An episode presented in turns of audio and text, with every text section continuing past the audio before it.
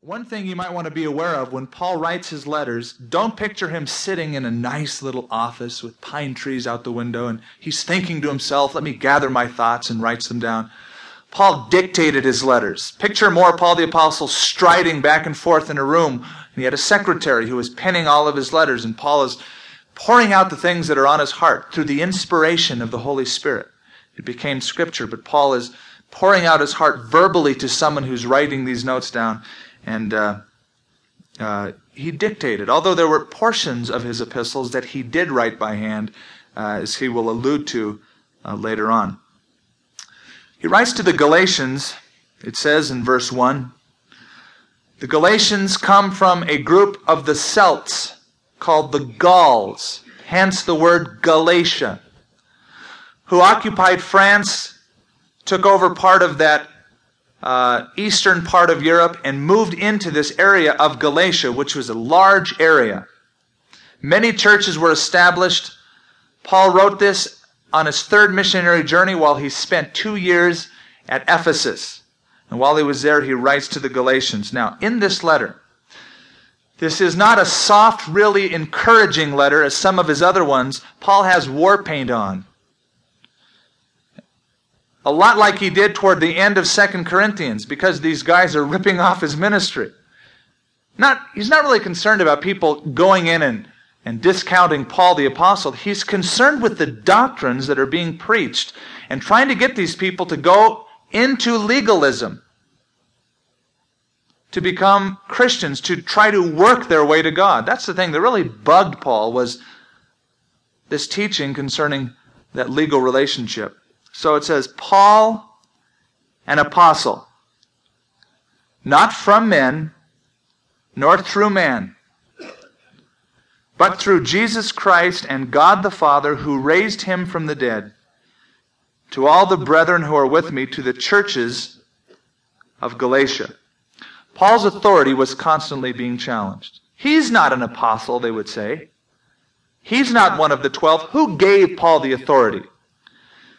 Of course, Jesus was questioned as to his authority. When he went into the temple and he took that cord of whip and he drove the people out of the temple. Do you remember the question? By what authority do you do these things, number one? And number two, who gave you this authority? John the Baptist, when he was out in the Jordan Valley preaching and baptizing, who gave you the authority to do this, John?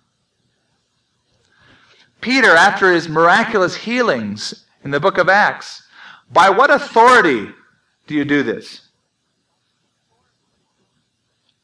Authority was always being questioned. Paul gets to the heart of the matter and he says, I'm an apostle, but it's not from men. It's not through man. It's through Jesus Christ and God the Father who raised him from the dead. Many people play so heavily upon human authority. Well, where are your credentials?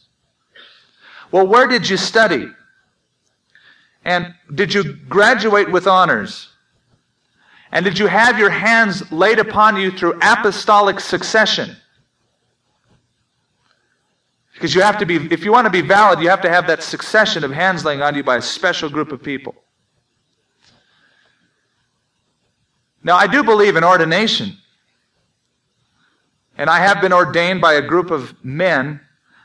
But the important thing, the, the truth actually, is we can't ordain a soul.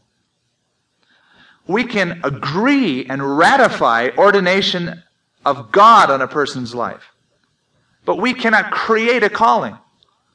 We can't say, I ordain you. If God doesn't ordain them, they ain't ordained. God must call a person. There must be the evidence of fruit in a person's life, evidence in their ministry, where God is already raising them up. Man can then ratify ordination, and usually all that does is give a person a piece of paper so that other people won't hassle him when they ask. Because man plays so heavily on the outward appearance and the credentials, rather than on the fruit that is being born in a person's life through ministry. And I just, I just love Paul's answers. I love Paul's whole thought pattern throughout this whole book.